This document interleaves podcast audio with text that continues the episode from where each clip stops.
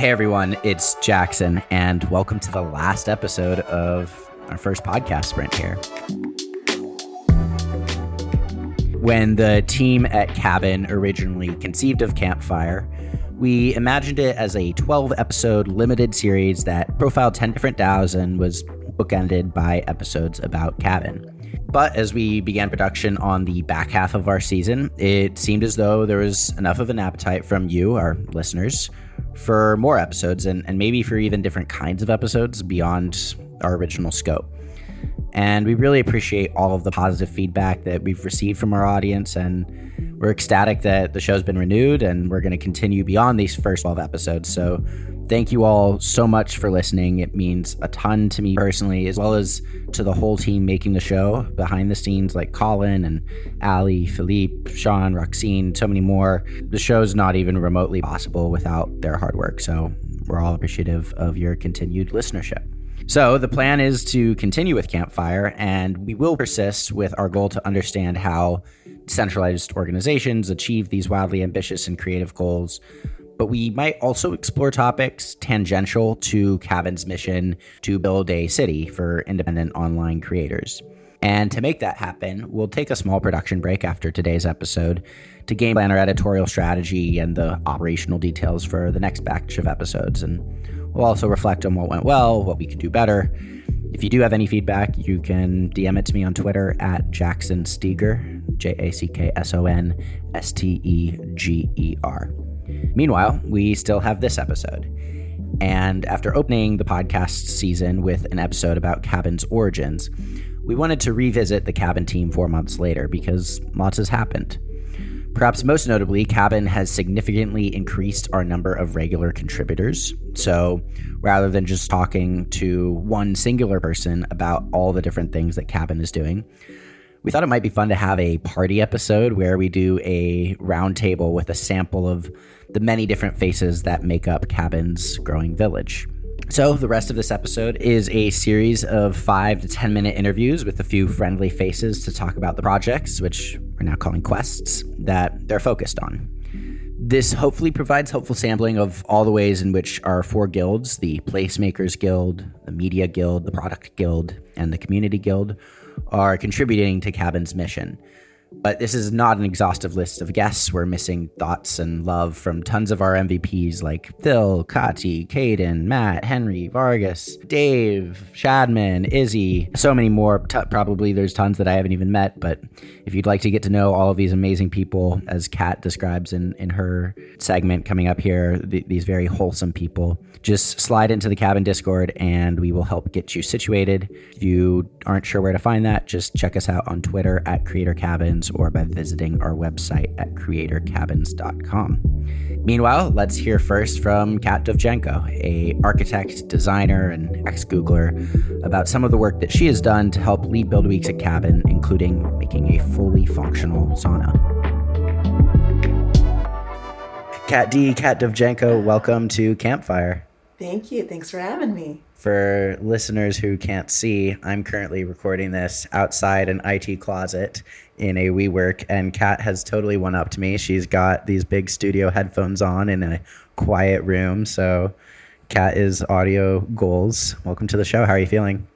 Really good. I what you don't see is the two U-Haul boxes that my laptop is standing on. So makeshift and wonderful. It's going. How are you? I'm doing well. Speaking of makeshift and wonderful, want to talk about build weeks and everything that you and others have helped to spearhead. So we'll talk about your build week specifically, but before we talk about your build week, I'm wondering can you give the audience just we haven't talked about it on the podcast yet, what is a build week for a cabin? What is a build week? For me, what Build Week was a week where people come together on a physical node, on a physical property, and they do a project. So that project can be kind of anything to do with large build projects. So things like a pergola or sauna, which were the main focus of the past two build weeks. Or it can be more of a build week where you're doing a lot of smaller side projects or side quests. So for me, it's really for people to come together that are DAO members, that are interested. It's a really easy way to come together. So it's not something where you have to make your own project or you're doing your own thing and you have a huge deliverable at the end. Really, it's all about just building something together. And you also have time to do your own thing. So it's not just a, a full week of heavy labor. So love that. Uh, you also happened to be at, at, Build Week with one of my best friends and former roommate Shadman. So I saw all of those great vibes and, and was very jealous. So Kat, you have an actual architecture background, and I'd be curious to learn just how you, with your background, how did you wind up in the cabin ecosystem, and then when you were at Build Week and you're the one with all of this technical know-how how did you project manage folks who, because again, I know Shadman, he's not an architect by trade. Uh, how do you work with folks who don't have that same technical expertise, but when you're still using all this like crazy equipment, trenchers and chainsaws? Absolutely. I think the first thing to mention is that while I have a bunch of architecture experience, architects they don't design buildings, they design the blueprints for the buildings. So, what happens is there isn't that many, or at least right off uh, the bat from school, that actually do physical building projects. Like, it's not something that we do in school. We do a lot of software, we do a lot of drawing, but actually being on site is something that usually happens after someone graduates. So, in terms of technical expertise that you mentioned, a lot of that actually isn't really from architecture, it's from being in construction or being in a construction company. And, and a lot of the stuff that I was doing while was initially kind of architecture and design, a lot of it on the site, so to speak, was being a foreman. So I think that was something that I had to really learn really quickly. And luckily, I had some experience being a foreman, being comfortable with shop equipment, being comfortable with safety procedures, and being comfortable with yelling people, but in a very nice way. So to make sure that they're safe, which is really the big reason. And so, in terms of technical expertise, a lot of that came afterwards. A lot of my kind of background is architecture, but I also do a lot of tech. And so when I first heard about Cabin, I was actually hearing it really early on, around this time a, a year ago, which in crypto time is 15 20 years ago decades and uh, basically it was Jon Hillis and he was I think we were mutual friends or we knew each other, and he was really talking about a lot of really interesting ideas with regards to cities and the idea of having this kind of creator residency, but also it's a, a creator residency that is not just that it's actually a decentral an idea about decentralized cities masquerading as a creator residency and that was really cool. And so I was really interested. Obviously, in architecture, you learn a ton about cities and how to build cities.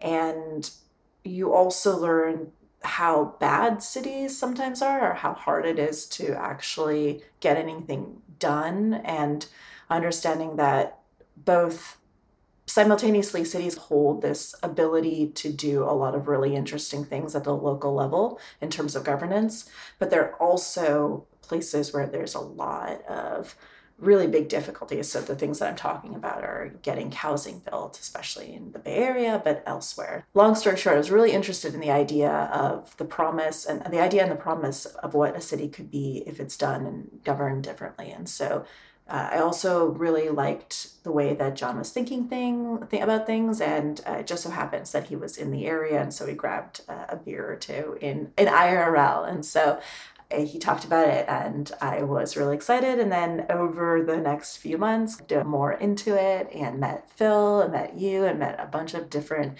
very wholesome and kind characters, which I think is very different perhaps than a lot of DAOs, or maybe it's just very different than what people think what crypto is. Everyone has this kind of misconception. So it was really nice to see very kind um, and thoughtful, and but also really efficient and competent people making something. So that's why I got really into it and how I slowly got into it and wasn't like a huge jump right off the bat.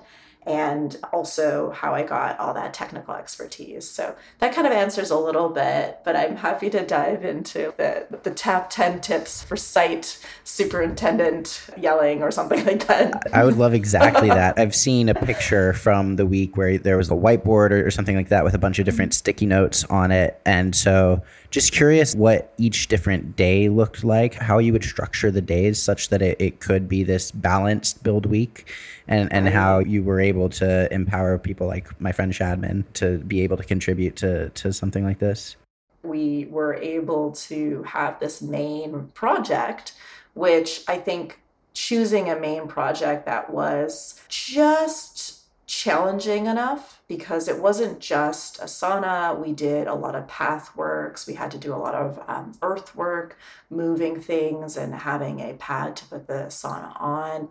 And I think the the combination of right from the get-go choosing a project that was doable but also challenge was a good thing and, and it's not it's not an easy thing to do to figure what that looks like and then the other thing that we did was we chose a project where we could use the thing in the end. So there was a lot of people that were really just satisfied with their work because they were able to use the sauna at the end. And that last day where we were able to actually use it, it's really that. great. Thank you so much for joining Campfire and hope we can have you back again soon.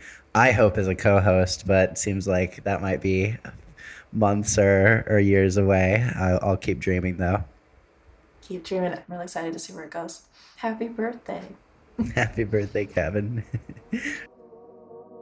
Kat and I went on to talk about the process of building infrastructure for a decentralized city for another 15, almost 20 minutes. But for the sake of time, we're going to keep this episode moving. For more on Build Week, stay tuned. We talk to Charlie in about 20 minutes from now.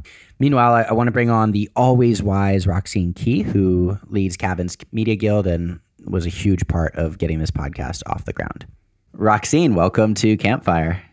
Thank you. I'm so excited to be here.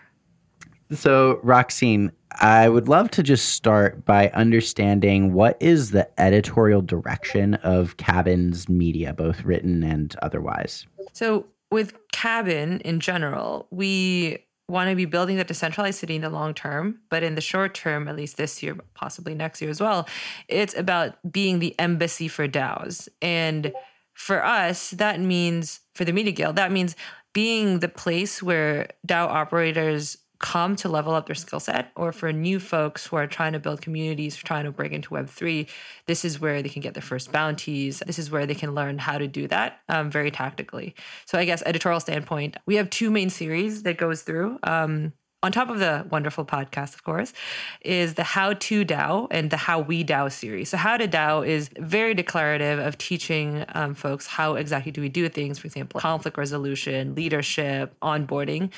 And then How We DAO is more building cabin in public. How do we think about certain things? How have we wrestled with compensation? How have we thought about structuring our guilds, our fellowships, which we can talk about later? So, those are the two main things. Awesome. I'm curious when we think about th- those two goals for Cabin's media outlet, this idea that we're thought leaders in this space for other DAOs, how what are the operations of how you find and cultivate great writers such that we are producing leading thoughts?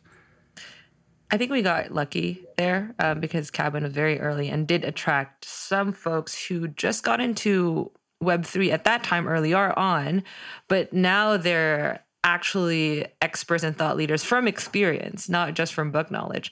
So we have John and we have Rafa who um, write a lot of our How We DAO content. Rafa writes a lot of our How We DAO content, and it's based on his experience on like working with Cabin and also now working with Mirror. So there's not a lot of cultivation of thought leaders within Cabin, I would say, but people do like our blog and people do come in and say, I would like to write for Cabin on this specific topic. And then we give them the tools, give them the editors, give them the designers to go off and do their thing.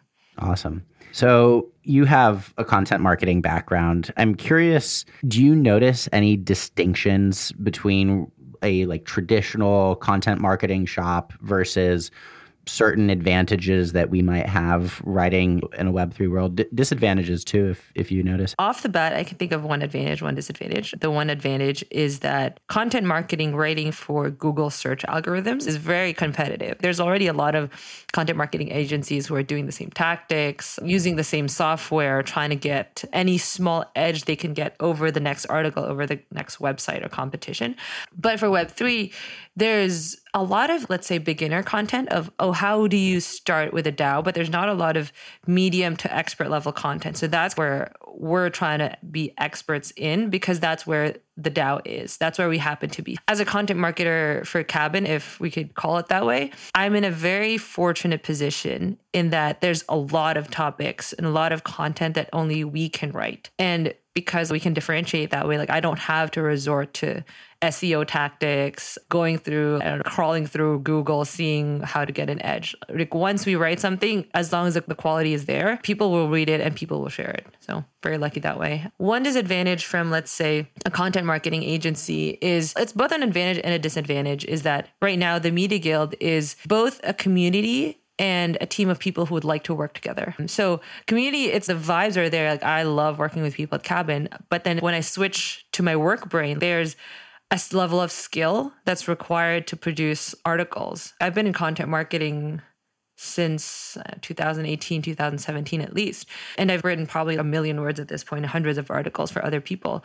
So I've honed that skill, but not a lot of people have done that. Not everyone who's in Cabin has done that. It's hard to say, oh, we're going to decentralize content operations if not everyone has the level of skill required. And then some people would need a lot more handholding. But it comes with time. The skill comes with time. As long as they stay in the community, I'm confident that folks will live up to the potential they want to have. Yeah, it's a really thoughtful answer. One one advantage I notice just passively as I record these episodes and then the awesome production team that we have working on this podcast takes them and run is that we have these bounties for people to write threads summarizing podcast episodes or summarizing different writing pieces that we put out. And as just a marketing tactic, using the token to incentivize that, it's it's been a cool advantage for me to see the pod grown and promoted by other people who who aren't even me. I just I see the benefit of that for the purposes of this publication. Cool.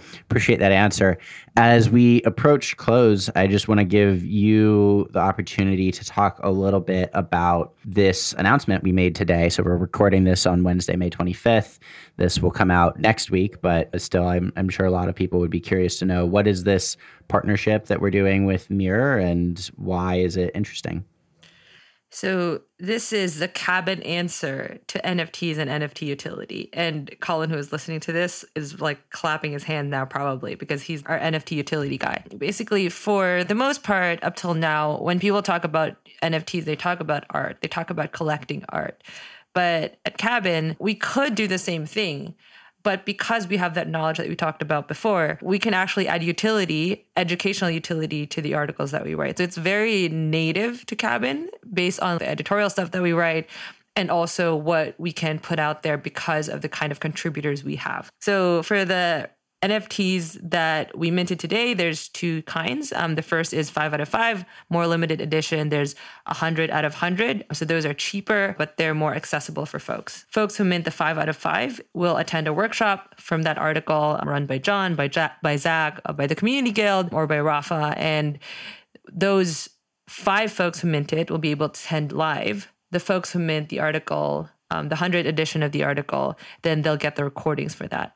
So this is an initial experiment into ways we can use NFTs to add value to folks who mint it beyond just the art, because the art is really great, but to reach a wider audience and for people to say, okay, this makes financial and business sense. And so that we can also give liquidity to our contributors who do write these articles. We're testing out having these workshops as well. Awesome. It's exciting. One quick uh, rapid fire question to take us out of all the articles that we've published, do you have a favorite?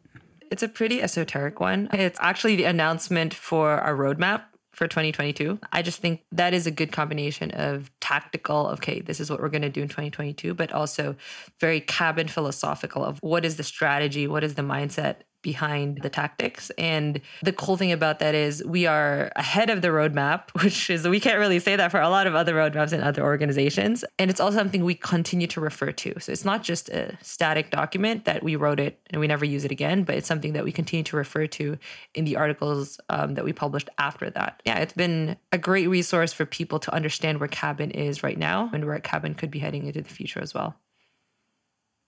Awesome. Well, appreciate Roxine how you always push us to fulfill one of Cabin's most native values, which is to build in public. So excited to watch you and all of us keep doing that. And thanks for joining the show that you helped to start.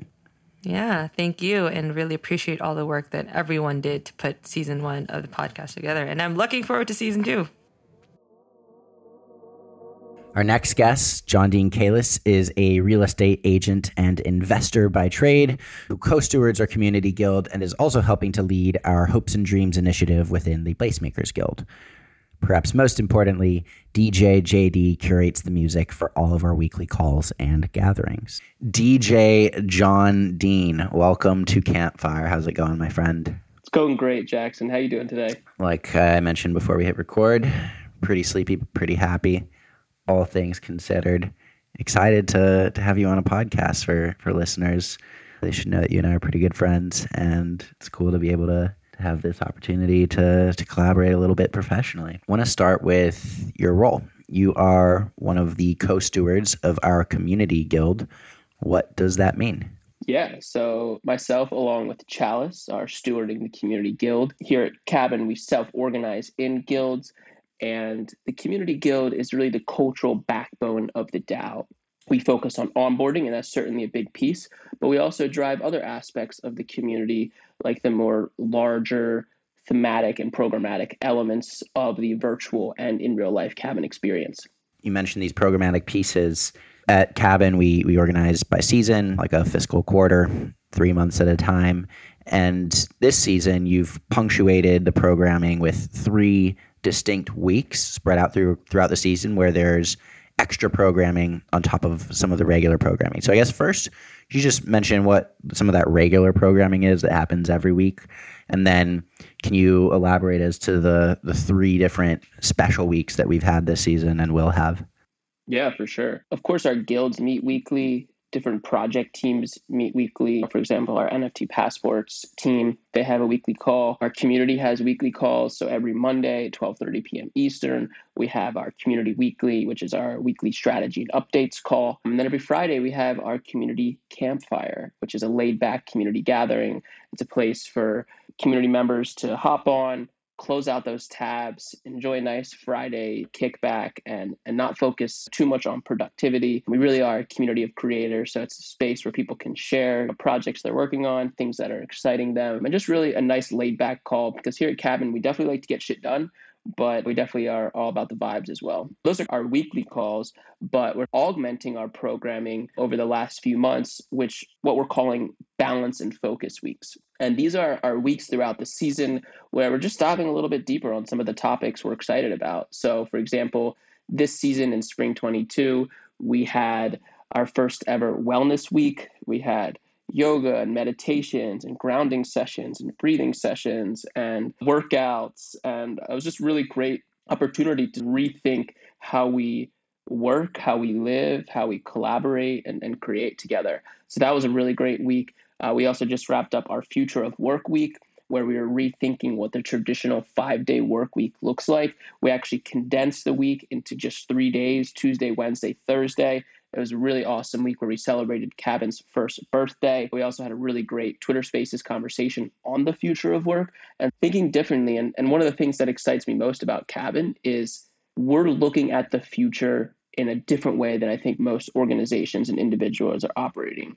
We see that the future of work is changing, the future of housing, and just the future of life is changing. And I think that looks a little bit differently. It's less driven by a corporate profits and a more holistic experience where community members feel valued, they feel balanced, grounded. And it was just, it was a really great week. We started every morning with a meditation. We had an afternoon grounding session every day. So we're thinking on a macro level about what does that look like, but we're also challenging our community members to think differently about what is the perfect day that works for you in today's world.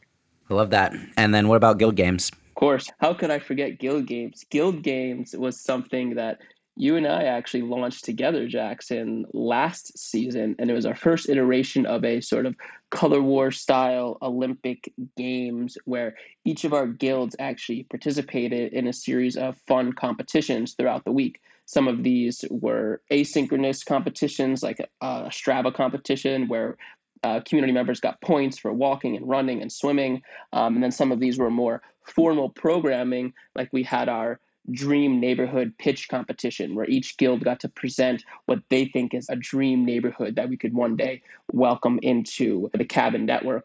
To no surprise, the Placemakers Guild won that competition, and uh, it was really great because it really challenged us to think outside the box about you know if we could start any neighborhood in the world from scratch what would that neighborhood have? Uh, so we're very excited to bring back Guild Games again for version two, continue to iterate on more ways we can have fun in the DAO. I love it. So despite all of that stuff that you do and tons of other pieces that we haven't mentioned yet, you also spend some time in the Placemakers Guild. And I want to talk about one initiative that I haven't had much insight to and hoping you can enlighten me, which is what is the Hopes and Dreams Initiative? The Hopes and Dreams Initiative is really awesome focus of cabin right now. I wouldn't say it's our main path we're walking down and building our decentralized city, but it's a side trail on, on our hiking journey. And that side trail is really tackling the question of how do we help our community members take their hopes and dreams of these amazing, unique real estate projects and actually bring them to reality every every day we have people reach out saying oh i have this cool space in mexico or i have this property in costa rica or hey big energy in portugal. I have a few friends that i want to buy a property with. How do i do that? So we're really we're building a team to think intentionally about what resources can our community provide to help people take their dreams from zero to one. So I want to talk about your hopes and dreams. And for for the audience, JD is a self-proclaimed real estate and urban planning nerd. We actually met because he was my real estate agent a while ago in Philadelphia. And given your background in that area, I'm curious if you could design any neighborhood, uh, what would it look like? What are some of the elements that we talk about within Cabin that really inspire you, that get you excited, and might contribute to a future property that you help to steward?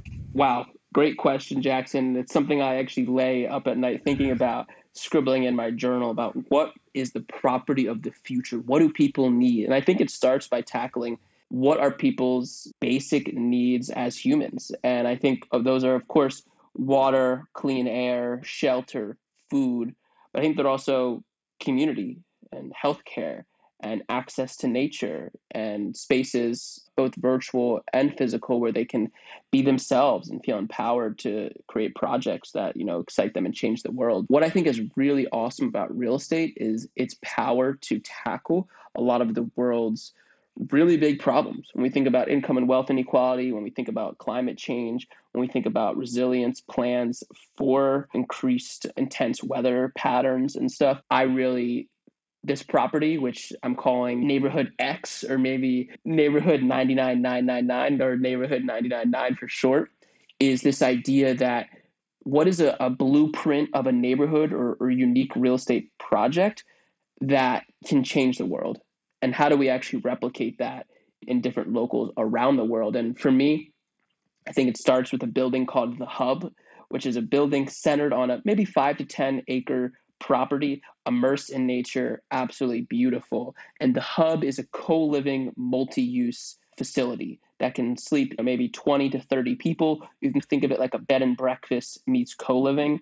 And then on the ground floor, there's a cafe, market, and industrial communal kitchen that folks can use and we can also use for events. So that's a centerpiece of the property. But of course, scattered around the property are tiny cabins or tiny houses that are immersed in their own little sections of the property. Of course, people need good food, and I think we need to grow food where people are living. So I've been fascinated by urban agriculture, but when we think about a more rural property like this one, that's of course near a major city and an international airport, we want to be growing fresh food. I think using practices related to permaculture and polyculture systems and regenerative agriculture to regenerate soil and actually create its own sort of microclimate on this property and create almost a food forest around the hub. Uh, of course, also like an herb garden nearby as well in your first zone around the property. But we definitely got to have some chickens. I think it's always good to have a couple goats on hand as well. So I would like to have uh, some of those on the property. But also, I think in addition to this hub, this main building, there's also another building that's an event space. So picture a 250 person sort of live venue where you could have concerts, weddings, big things. I'm picturing garage doors opening up a stage in it. But of course, we need something that people can come to do. So my latest thought is how about a boutique bowling alley in this building where people could come and bowl? It's a disco themed bowling alley. And then if we're having a big event, we can just lay some floor down on the bowling lanes and turn that into a dining area. Of course, we're going to need some music studios. We're going to need some recording recording equipment in there. I think it's good to have a barber shop as well, maybe one to two seats. And yeah, it's just a really unique multi-use property. All the tiny houses will share a common bathhouse, which could be more of a spa experience. And really, this property is is the property for the future. So we're going to need access to fresh water. Of course, we're going to have uh, solar on the property. I would actually like to double down and actually create a larger solar array and actually have this be almost a modern day rest stop for folks that want to come and maybe rest for the night, charge their electric vehicles from our solar array. Maybe we offer classes for the community to come and learn how to operate your own solar grid and really just a place where people can come and, and stay for short term. They can rent out the whole property. They can live for months. They can do work, live, trade. And of course, you're probably looking for a shorter answer, so I'll stop talking now. But as you could tell, I'm very excited by the possibility of rethinking these unique and impactful real estate projects. Love the imagination, the creativity, the scope.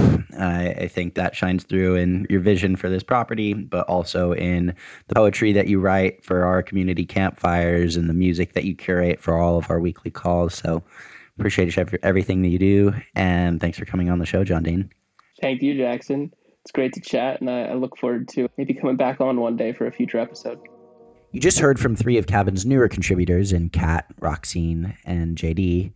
Now we'll bring back one of Cabin's founders, Jon Hillis, who listeners will remember from the first episode, to share updates on new governance models and a new neighborhood strategy. Jon, welcome back to Campfire. Great to be here. Thanks for having me, Jackson. So, we're recording this the week of Cabin's one year birthday, and in the last 365 days, we've hosted creator residencies, operator retreats, build weeks, and, and so much more, all at Neighborhood Zero, which for a while was the first and only node in our network. But that has since changed. And I believe that we've added a node or two and have a plan in place to start expanding the number of neighborhoods in Cabin's network. So, could you share updates on the expanding scale of Cabin Hood's network of neighborhoods. Absolutely. Like you mentioned, I live out here at Neighborhood Zero, which is where it all started a year ago, sitting around the campfire just outside of this cabin that I'm in. We've expanded, and I think this is a growth process that any successful DAO will go through, which is essentially that DAOs, I don't think can survive as monolithic entities.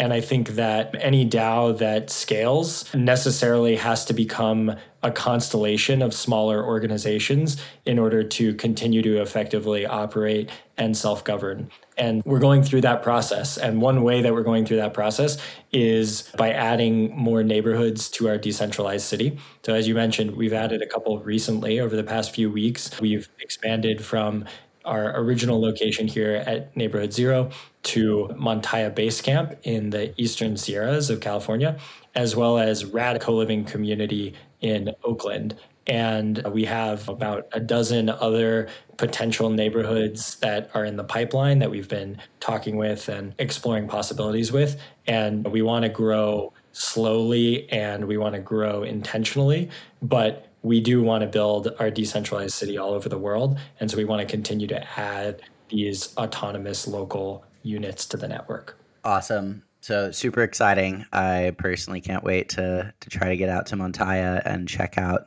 the Sierra Nevadas. I'm curious a little bit about the mechanics of this pipeline. So let's imagine for a second that I own 50 acres of land in Wyoming and I wanted to see if it could become a node in the cabin network. I guess two parter here. What would the process look like for me as this landowner, which to, for clarity's sake, I have no such land, but what would it look like if I wanted to push this land through cabins neighborhood verification process or, or whatever we're calling it? And what is the value that I might be able to benefit from the cabin network? So, right now, because we're still operating with just a handful of these neighborhoods, we're trying to be very intentional about curating and selecting neighborhoods that we think are really values and vibe aligned with the cabin community. And so, uh, Cabin, via a, a snapshot vote, recently delegated new neighborhood decisions to a new neighborhoods council, which is a, a, group of people within the DAO who have been having these conversations with lots of potential neighborhoods and ultimately curating that group and deciding on the first neighborhoods that said, over time, we expect that process to become more decentralized through a progressive decentralization process, just like anything we do in the DAO. And ultimately, we think that it will become a protocol. And we think that our list of neighborhoods will be a sort of curated registry that will be voted on by DAO members in some form. There's a lot of different types of neighborhoods. And we've talked with everyone from what we would call hopes and dreams neighborhoods, which is people that are really excited about this mission and about this idea of building from scratch, but may not actually have land yet or have found all of their community members yet. We're also talking with folks that have fully developed existing projects that have a very similar ethos to Cabin, like Mantaya Basecamp, which has been running their own creator residency program for many years. And we're trying to figure out how we can best support neighborhoods across that entire spectrum and make sure that these first neighborhoods that we're bringing on are really great examples of the values that Cabin stands for, and that we are also setting ourselves up to have more decentralized processes for bringing larger sets of neighborhoods on into the future. Great. And just to close out this section on new neighborhoods, and then I have one more question for you about governance and quests if someone is interested in visiting one of our newer neighborhoods or other neighborhoods that might be added in the future, what's the best next step for them to take after listening to this podcast? So, we are developing what we are calling billboards, which are essentially a list of ways that you can get involved with your local neighborhood. And the idea here is that a neighborhood stakes cabin, our token, in order to be a part of our network. And then as a result, they can create this billboard that allows them to provide different types of ways for the community to engage, which could be things like coming out for creator residency programs or build weeks, or maybe even just swinging by for a stay. At Neighborhood Zero on our billboard, for instance, one of the benefits for very large holders of the cabin token is that they can just come crash at, at Lauren and my house. So we want these to be reciprocal opportunities that are across the cabin network for, for members of the community. And we want each neighborhood to have the autonomy and independence to decide exactly what those look like. Awesome. So you mentioned in the description of the new neighborhood selection process that it has been decentralized to a specific neighborhood council, which is awesome. I want to talk about governance uh, more broadly at Cabin. And for our audience, could you detail how you've been thinking about changing governance structures, just observing the community over, say, the last three months? And what are some new process changes a la quests that we are instituting for seasons moving forward? So, what we've realized as we've looked back at the past few seasons of Cabin is that each season we've taken a unique approach to governance.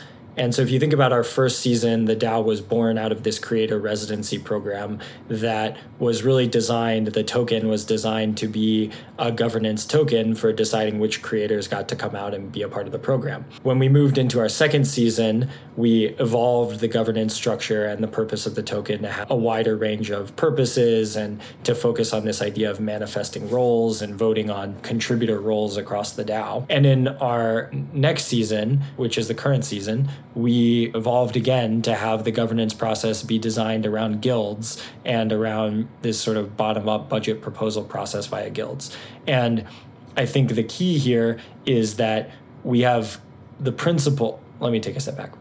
And I think the principle here is that we want to have governance processes that minimize the number of rules and focus on developing norms over time and evolving our governance structure over time in ways that continue to allow us to scale and operate more effectively as a community.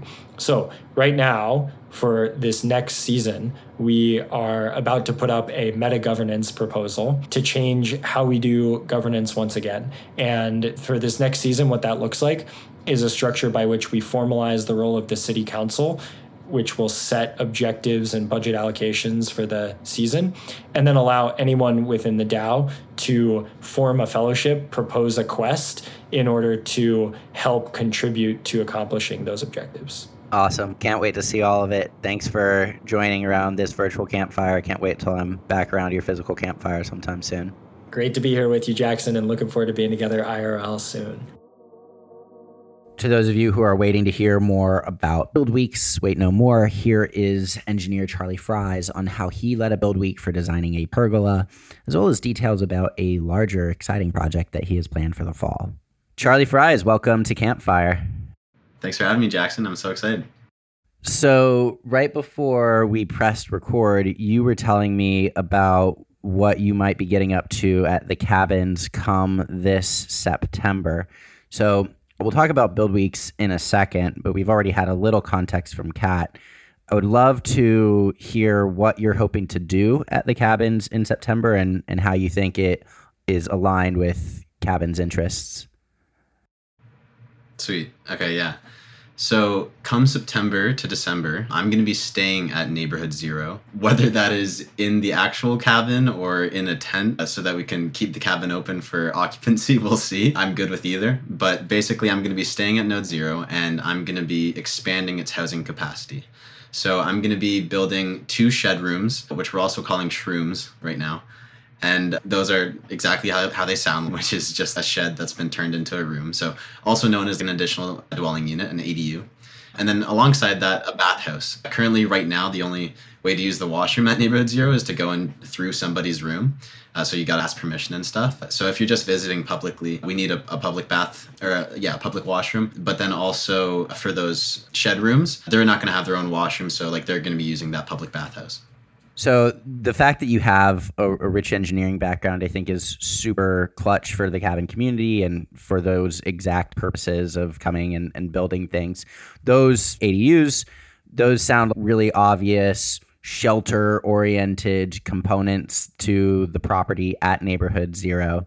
But I want to talk a little bit about how in cabin, in addition to the buildings and the infrastructure that we have, we also have kind of these less essential structures that are still really fun. And it's like the result of the internet building a city. So, going back a few months now, could you talk about when you came to the cabins, what you were building, and how you project managed that whole week? Yeah, this is all the way back in April, I believe. I flew out to Texas. I'm from Toronto, so I'd never been there before. And met with six or seven other people in the internet who I also haven't met in person before. And then we all bound together and built a pergola, which is on top of like a patio with a fireplace in the middle. So we, we were shooting pretty high, but then we, we got it done in great time. We worked so hard, and it, it was really amazing to see what happened when a bunch of strangers on the internet came together around a common goal. And it was so fun to lead too, because this was Cabin's first build week. This was something that we were experimenting with. And I was given my background in architectural engineering, and then I also have a company that designs and builds backyard offices. I felt that that I was ready for the challenge. And so to prepare for it, basically there was some discussion with the community.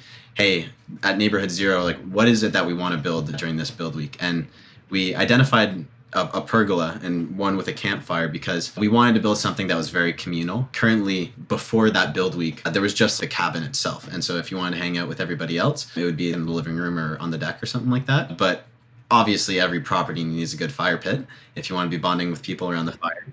And so we felt that was essential. And so we started going with the pergola. And so then I was thinking, like, okay, I have to assume these people have no construction experience and I have to make sure everyone's on the same page because with with my experience, I've hired some buddies to help me out when I needed it and I've hired a few contractors, but never managed a team that big. So that was definitely throwing myself into the deep end. But basically I prepared a plan set that tried to detail every single joint, every single cut, and everything. And then I also wrote all the steps from when we first started until the very last screw on how this would go down.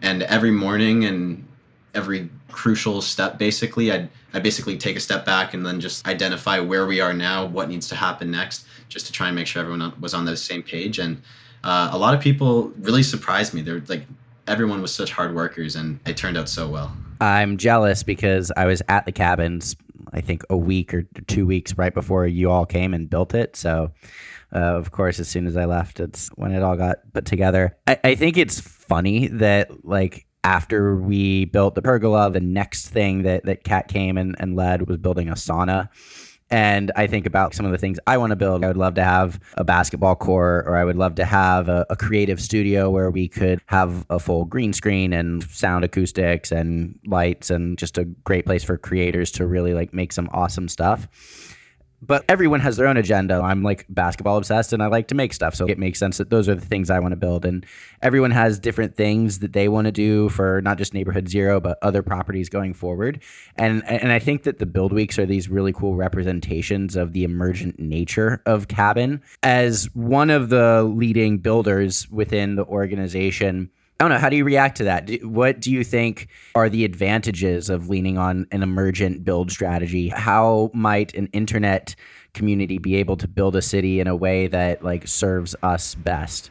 Yeah, I, am totally with you there. I'm super for it and I'm super excited for it because organic growth of a, a neighborhood like Neighborhood Zero or really any of Cabin's properties that will slowly evolve with more build weeks and community involvement is going to result in some amazing properties with very diverse architecture and all sorts of things to do. I, I think it's so cool because I came in and then built a pergola, but then Kat came in and built a sauna. Maybe that would have been like the fourth thing that I did or something like that. I don't know. But basically, it's just like having these different perspectives where people pull from their own unique background and their own unique skill set and strengths to deliver what they feel, again, based on their own experience, this property needs. I think it's going to result in properties that grow much like cities, which is, I guess, what we're trying to do. And because everyone's going to have their own fingerprint on, on these properties. And I just think it will result in, in much cooler places than uh, if you just had one like mastermind, let's call it, try and lead the whole project, because that's only that's only one perspective. Whereas this, you're taking advantage of that hive mind. Love it. So we call it Cabin for shorthand, but the full Twitter handle is is Creator Cabins, and we we have our roots in creating things and and shipping content. And one of the things that I'm really excited about when you go out in September and, and stay there is that you're going to be documenting that. So could you talk a little bit about what the vision is for the video element of your build projects in the fall? Yeah, totally. I'm so excited for this part. Like I was saying earlier, September to December, my time at Cabin, I'm going to be documenting that entire construction experience. And uh, I think it's going to result in a really cool show because the setup is just so unique. I'm going to be building some really cool stuff in the middle of like nowhere, Texas. And there's going to be random internet people coming in and out every week there's two cows wandering around. I'm just so excited. I think it's going to be great. And I can't wait to find every week creative ways to involve the community as they come and visit Neighborhood Zero. Awesome. I can't wait, Charlie. I really like for the audience members, Charlie has his own YouTube channel, which we'll link in the show notes. And he documented last build week. I thought it was a super fun video. Like Charlie, in addition to his engineering chops, is an entertaining, engaging host. So excited to see more of your stuff shipped in the fall. Thanks, Jackson. You too. All right, take it easy. Next up is one of my faves, Chalice Stroby, who co stewards our community guild with JD and who also leads the majority of our in person gatherings. Chalice and I became fast friends after she facilitated our first DAO operators retreat, and I was blown away by her ability to hold space, keep everyone level headed, and keep events organized. She's amazing. Love this section. Chalice, Chally Che, welcome to Campfire. How are you doing today?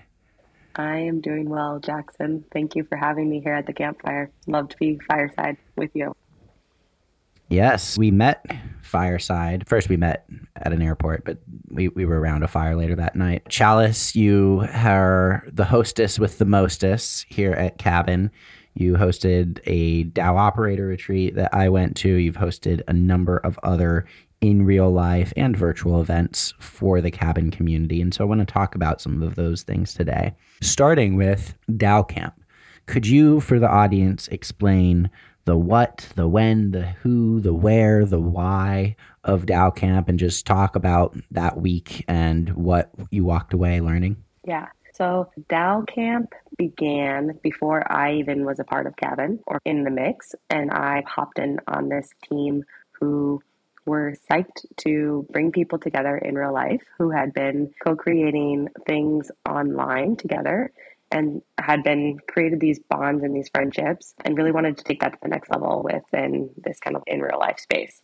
This is when I started in on the project, and we decided to meet in Texas at a place called Camp Champions, which is a summer camp typically for kids, but we kind of took the reins this weekend, or the weekend we were there for DAO camp, and it was about 60 or so people from all walks of both geographical locations, but also backgrounds within the Web3 ecosystem.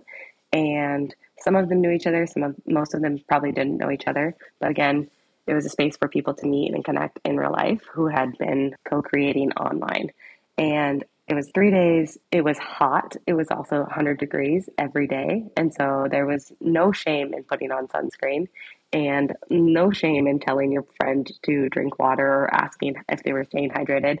And it was mostly just a lot of fun and a chance for people to create more context in their relationships, what they were creating online, and then a frame of reference for them to just build from as things develop in the world and in Web3 as the DAO's resident albino, I will I will say that there's never any shame in asking your friends for some sunscreen. We had plenty of sunscreen. But I'm glad it makes it more inviting for for someone like me. I want to talk, given all of the heat uh, and and the elements of nature upon you. I assume you were you're gathering indoors for much of the day, and, and what were you doing? What give us a few examples of some of the sessions that were happening at DAO Camp? Plot twist: We were actually only indoors for maybe a quarter of the day, and that was at the heart of it was taking people out of the elements that they were used to. And so all these people have created really great reputations and just identities online, and it brought us back to this kind of fundamental thing that humans can't escape is this physical presence in our bodies. So we all had to kind of deal with these elements the heat, the dryness, being tired from traveling from who knows where, and just bonding in those moments. And there was beautiful facilitation by a group of people David Ehrlichman, Zach Anderson, Jon Hillis, Julie Lipton, and I, and Ben Hinman all got together and planned this thing. And a lot of it was why are we here? What are we working towards? And what do we need to do to work towards this kind of greater vision to have this impact that we want to have on the world that we're all co coexisting in and co creating? So, Chalice, I hear there was a lazy river at DAO Camp, and I hear between the lazy river and the slides that there was a lot of, of play. And can you talk about the importance of play in this space and, and in work more broadly? Why is it important for us to play mm. together? I think play is often an overlooked aspect of the work that we do, in both personal work but also professional work. And play, as I see it, offers this opportunity to fail and that it lessens this identity that you have to find, or not that you find, but that you experience within that failure that was something that the camp facilitators, camp counselors, we call them, lean hard into of like creating space for failure and it not to be a defining moment, but also an impactful moment that can help define the future. And so play was a wonderful aspect in that because it shifted people's mindset to be able to be like, oh, this is for fun. And when things are for fun, aka play, then you're more likely and more open to the outcomes and the various forms that they take. Mm-hmm. That's awesome. Again, jealous that I wasn't there. We did, for the record, we did fail at the lazy river technically because we one didn't get the whirlpool that we were trying to achieve in this 1st mm-hmm. notion of it, but I think we ultimately won. We failed, but we won because of just the pure joy that was riddled through camp. Everybody was so happy. I'm glad you were happy. I, I also feel like you told me that just to further put salt in the wound that I wasn't there. what was the point of that? Yeah. You had so much fun yeah. without I think me. you would have added to the fun for the record. Thanks, Chalice. I would have brought yeah. my own sunscreen too. So to take us out then, You've hosted DAO Camp, you've hosted now multiple retreats, you've helped train other hosts. You are just proving that you're quite excellent at holding space. And I'm curious how does holding space change between online Zoom or, or Discord meetings and in real life? What's fundamentally different about the skill set of hosting or just the vibe more generally? I think hosting can happen and does happen both online and in person. And I think the main difference that I notice with in person versus online is this kind of like physical presence that doesn't always translate via screen or kind of text. And so I think when you're hosting, you're mostly gathering people. And when you're gathering people, you're facilitating the space for connection to happen and a collective thought to emerge. And when you can do that in person, I think of it as there's a presence in the space that's not all obvious. And so it's like room for spontaneity. And so that tends to happen more frequently in person rather than online. Hell yeah. Thanks for everything you do, Chalice. Thanks for joining the show. Yeah. Yeah. Thanks for having me, Jackson. Zach is our product guild lead and facilitator of the guilds, who also joined us in the first episode of this podcast.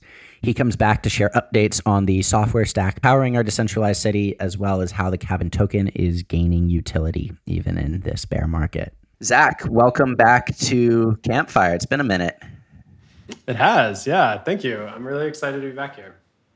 So, want to talk about two things with you today. First, just on the product side. So last time we had you on, it was we were very much talking about the origin story of Cabin and vision and, and mission and stuff like that.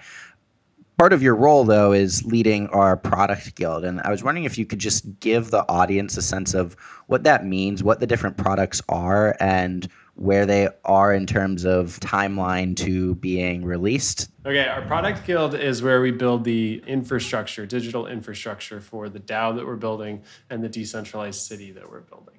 We've got a couple of product initiatives. We've got one which we're calling Project Aspen. That is a code name because it's not it's a r&d initiative it's not necessarily a product that we're building but we're trying to figure out what the product is going to look like and that's really trying to backfill the work that Phil and Chalice are doing in the Placemakers Guild around neighborhood expansion with tools and eventually a protocol on chain that makes all of that stuff not just possible, but easy and, and easy to facilitate. So that's one of our big ones. The other one is Blaze, which is this sort of online community forum, Hacker News for DAOs style uh, thing where people can post links and, and talk about them. And that team has done a really great job of building out that project and exploring where it's going to go, where it's going to go next. And then our last project, which is going to be released tomorrow for us when we're recording this, but a week in the past for the people listening to this is a passport a product called passports which uh, is an nft tool for reputation recognition contributor recognition on-chain reputation and a bunch of stuff like that using nfts in this simple sort of mechanism. And i, I think we're going to dive into a little bit more about that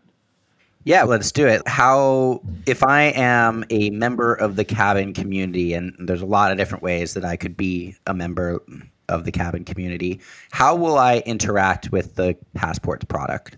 Yeah. So the first interaction you're going to have with the Passport product in a future state is going to be when you become a member. You'll attend an onboarding call with uh, Jackson or, or with you with uh, JD, and you'll go and mint an NFT, which we call a stamp, which is going to be the first stamp that you'll get in your cabin passport, which recognizes that you're a member of this broader community, right? Like everybody who holds this NFT is going to be a member of the broader community. Within that, everybody who holds this NFT has the ability to send other NFTs to people who are in the community. And it lets us do this permissionless, ad hoc recognition of contribution. All of this started because we wanted to find a way to tap into more intrinsic motivation uh, of what people were doing and to recognize things that didn't necessarily have a financial value attached to them. If somebody names one of our cows, this is one of my favorite examples. It's like somebody proposes the name that ends up winning the contest for one of the longhorn cattle that's out on the ranch right now. Where it's like kind of a bummer to then be like, cool, here's 10 bucks. Thanks. Right. It's the same sort of psychology around this famous study that we've talked about a bunch in cabin around if you ask your friends to help you move and you buy them a box of chocolates, they're like, oh, wow, thank you. That's really nice. I feel really special. Versus if you give them $10, even though it's the same financial value, they're gonna be like, hey, like, what the heck? Like, this is so stamps are a way to do that. We can send somebody a stamp for naming one of our cows. We can also send somebody a stamp for becoming a member of the product guild or the community guild or some other sub unit unit within the DAO that they're contributing to. And so it opens up this whole spectrum that we as a community get to play with around the things that we value and, and recognizing the contributions that people are making. And real quick, because I'm sure the audience's ears are dying to know the answer to this, what did we wind up naming our cows? Not Flex and Commodore, which which were the, my suggestions. No, we named them CAO, CAO, which is a I actually can't remember what it stands for, but something autonomous organism centralized, centralized autonomous organism. There you go. That's what it is. Centralized autonomous organism. So CAO, CAO. And then the other one is Vitalik Buterin, or V for short. Nice. That one's good. That so really back good. to passports for a second. I, I see all of these like real really cool use cases, right? If I go to a build week at the cabin, I could get a stamp in my passport for having done so. If I go to a creator residency at a forthcoming neighborhood in Portugal, then I could have that queued in. And so, one analogy that I've found really helpful in thinking about how our passports might uh, wind up looking is the jackets that Boy Scouts or Girl Scouts or, or, even military officers might don. Why is that a helpful analogy? Yeah, so the pitch deck for passports is literally one slide that has these, this is I think what you're referring to, right? Pictures of a bunch of Boy Scouts, a bunch of Girl Scouts, me as a 16 year old punk, uh, a bunch of like military people, and then Hell's Angels, right? The biker. We were, all of this we backed into. We started off with this idea of intrinsic motivation and got to this idea of recognition and then realized that the things that were downstream of that were going to be contribution and reputation and tenure and all these other things that we're trying to quantify in, in various different ways. So this is a system that already exists. This is how groups have already solved this problem.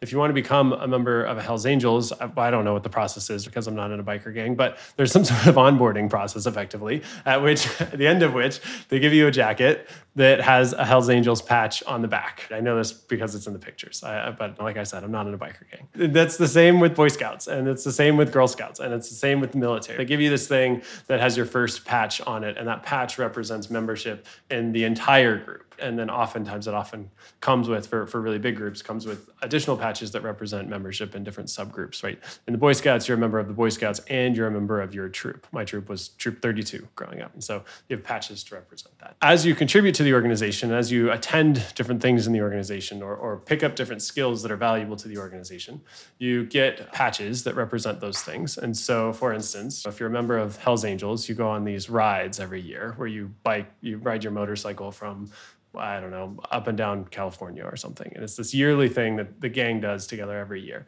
And every year there's a new patch, and everybody who attends gets a patch to recognize that they went. I'm surprised that I'm really you're laughing. I realize I know a lot mm-hmm. about Hell's Angels here. yeah, we got to have them on the I'm podcast not part of yeah, that's exactly right. I'm sure they all have a lot of things to say about communities and DAOs and decentralized organizations. But you get these batches that represent a ride each year. And then when you're looking at somebody, you can see, oh, they've attended eight rides. That means they've been a member of a like valuable contributor to this organization for eight years. So it's this patch that on its own is just some felt, right?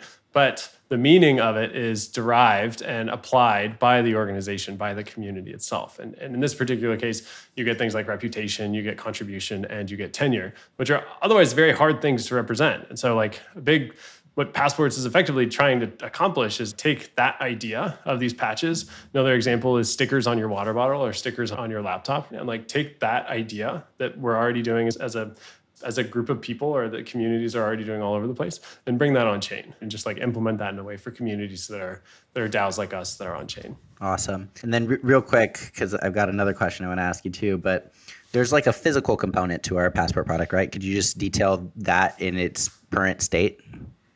Yeah, absolutely. So at the moment, we're handing out these passport cards, which is a chip embedded card with the form factor of a credit card. It's about it fits in your wallet. It's about the size of a credit card, and it has a wallet on it. And so what you can do, we can do, is when you become a member of Cabin, for instance, you have this profile that's holding all of your stamps, and it'll have your Cabin DAO member stamp, it'll have your Community Guild member stamp, it'll have your Build Week uh, stamp, it'll have your DAO Camp stamp, etc. And all of these are not only attached to your wallet, the one that you use in MetaMask to navigate the internet as it is they'll also be on this physical card that you can that you'll eventually be able to order or that we'll send to you. And for instance, we can do a couple of things, both digitally and in, in the real world, that are really cool. One of which is, let's say we're hosting a, we're hosting a build week and we need somebody to actually run it. Let's like token gate that in some way to people who've attended a build week before or people who've attended maybe three build weeks. Now we can look up who has three build week stamps right? and let's like, okay, those are the people who we're going to pull from in order to, to host. Or if you're going to apply to be a host, we're going to look for at least three build week stamps so that you've participated in at least three build weeks. Similarly, let's host a party at NFT NYC, which is a conference that's coming up. Membership means or attendance means coming to the party means that you are a member of Cabin. So you've got that Cabin member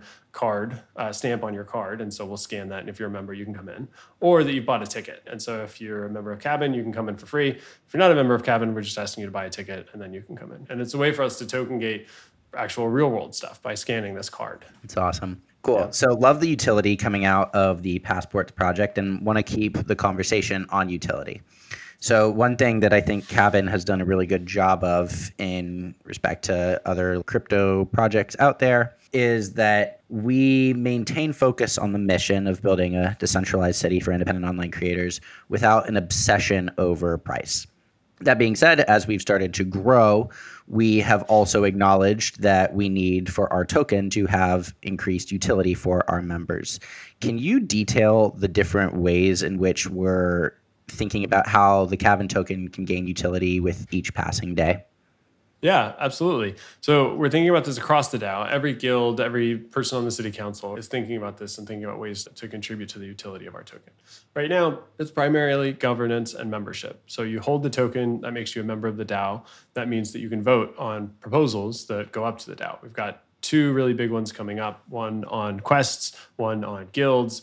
In order to vote on those, you'll need to hold Cabin which makes you a member, and then each token uh, gives you a vote. That's like our my my first token utility, right? That's like level as a community. In order to build this thing and have it be something that is self-sustaining, we've got to add a bunch of like uses for that token for Cabin the token itself.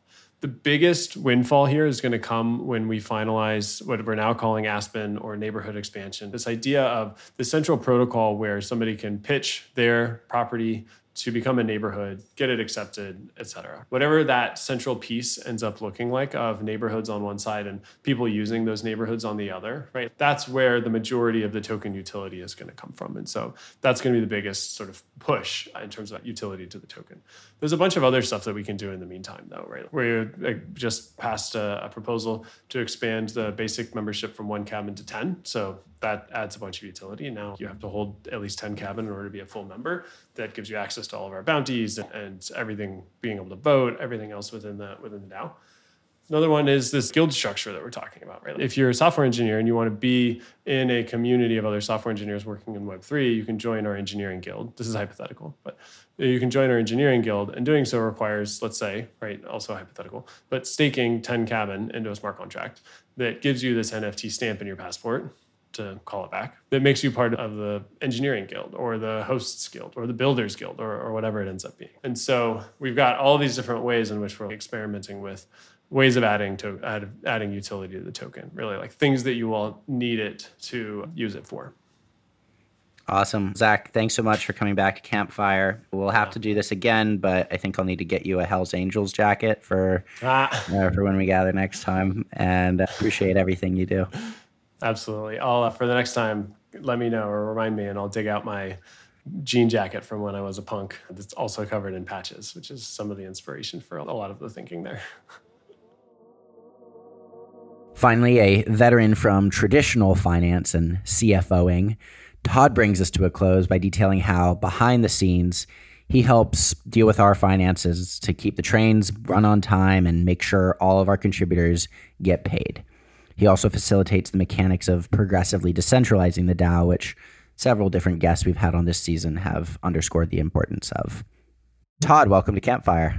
Be here. Thanks for having me. Yeah, of course. So I'd I'd love to get just how you think about what your role is within the DAO. I, I know it is pertaining to our finances, but how do you perceive your role and where is Cabin today as it pertains to the finances and accounting of our organization? When I got involved last year, it was around tax time when the required documentation that the government makes everyone submit was around the corner. And while blockchains benefit from the transparency of having everything posted to Etherscan and anyone could go in and pull data from there, it's not in the most usable format. And I came in and I took all that information down and try to turn it into financial statements that you would see more for the traditional corporate accounting. And in doing that, one of the big challenges that all these are send receive functions and you can't really tell. You can see how much went, but you have no idea what it's going for. And so it took a lot of time to get up to speed with Zach and actually individually tag all these transactions and where they went to. And I think one of their, meaning Zach, and Jonathan, and the DAO generally, one of the goals that has always been expressed is to make everything more transparent to all the DAO members. And so, ideally, as we move forward to even get the data into a usable format, that was step one. And I think we're there now. And now we have, as you saw in the great event that was hosted for the last season launch, where we had some more detailed guild level financials. I think the goal is to get that on a more recurring basis so we can see how we're tracking the budget and see what the burn rate and all these statistics are that everyone would like to see and uh, make that so it's something that's visible to everyone and usable. And I think there's some other things we'd like to do too, but uh, yeah, that's been where we've gotten to today. That's been the challenge. Got it. Got it. Yeah, I love the idea of a live dashboard. I think that tons of organizations, not just DAOs, would benefit from that kind of transparency and, and real time updates. So it's cool to know that's a present slash future state goal. I, I, I do want to keep the conversation in this future oriented mindset because I know that one of the goals of Cabin is to start progressively decentralizing the DAO. I'm curious your operational involvement is that like how are you helping to facilitate the goals and what is the the purpose of that progressive decentralization, especially through a financial lens?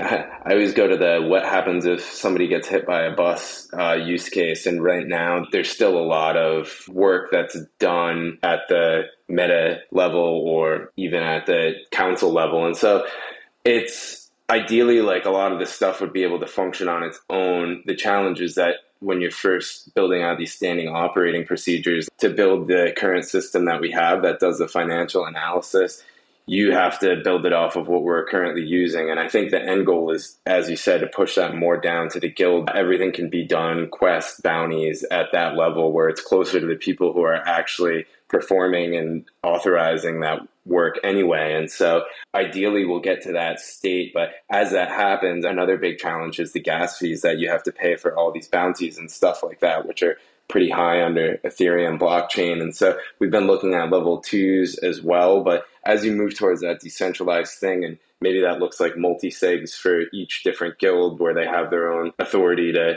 do payments within their budget that's approved for the year and stuff like that. As we move towards that and as we move towards layer twos, everything that we've already built for the financial statements and stuff like that is now going to be changed and it's going to be split up from one wallet to multiple wallets. And so the challenge is actually implementing that stuff and keeping the rest of the analysis that you're trying to do as well up to speed. That's a lot of balls to juggle, but I think hopefully this season it's still been a bit of a learning curve getting up to speed with everything, but that's the goal is to uh, get that stuff implemented.